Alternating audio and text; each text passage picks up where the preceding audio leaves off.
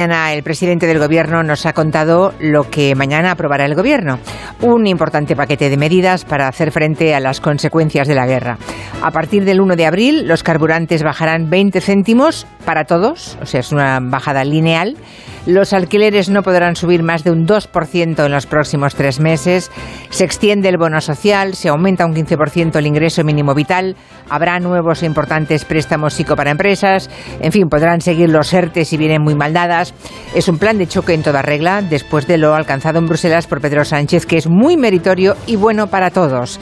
Pero hoy es también el día de la resaca de los premios Oscar, sobre todo por lo que ocurrió ayer noche. Este es el momento de la gala que ha eclipsado todo lo demás. Lo que pasará a la historia, manchando la carrera de su protagonista, aún no sabemos hasta qué punto. Wow, dude. It was a GI Jane joke. Keep my wife's name Era solo una broma sobre la teniente. O'Neill. Y la respuesta es mantén el nombre de mi esposa lejos de tu puta boca.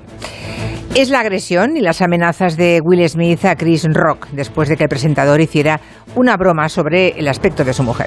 Un arrebato de violencia que arruinó la que debería haber sido la gran noche de gloria para el actor en la que recibía por fin el premio Oscar.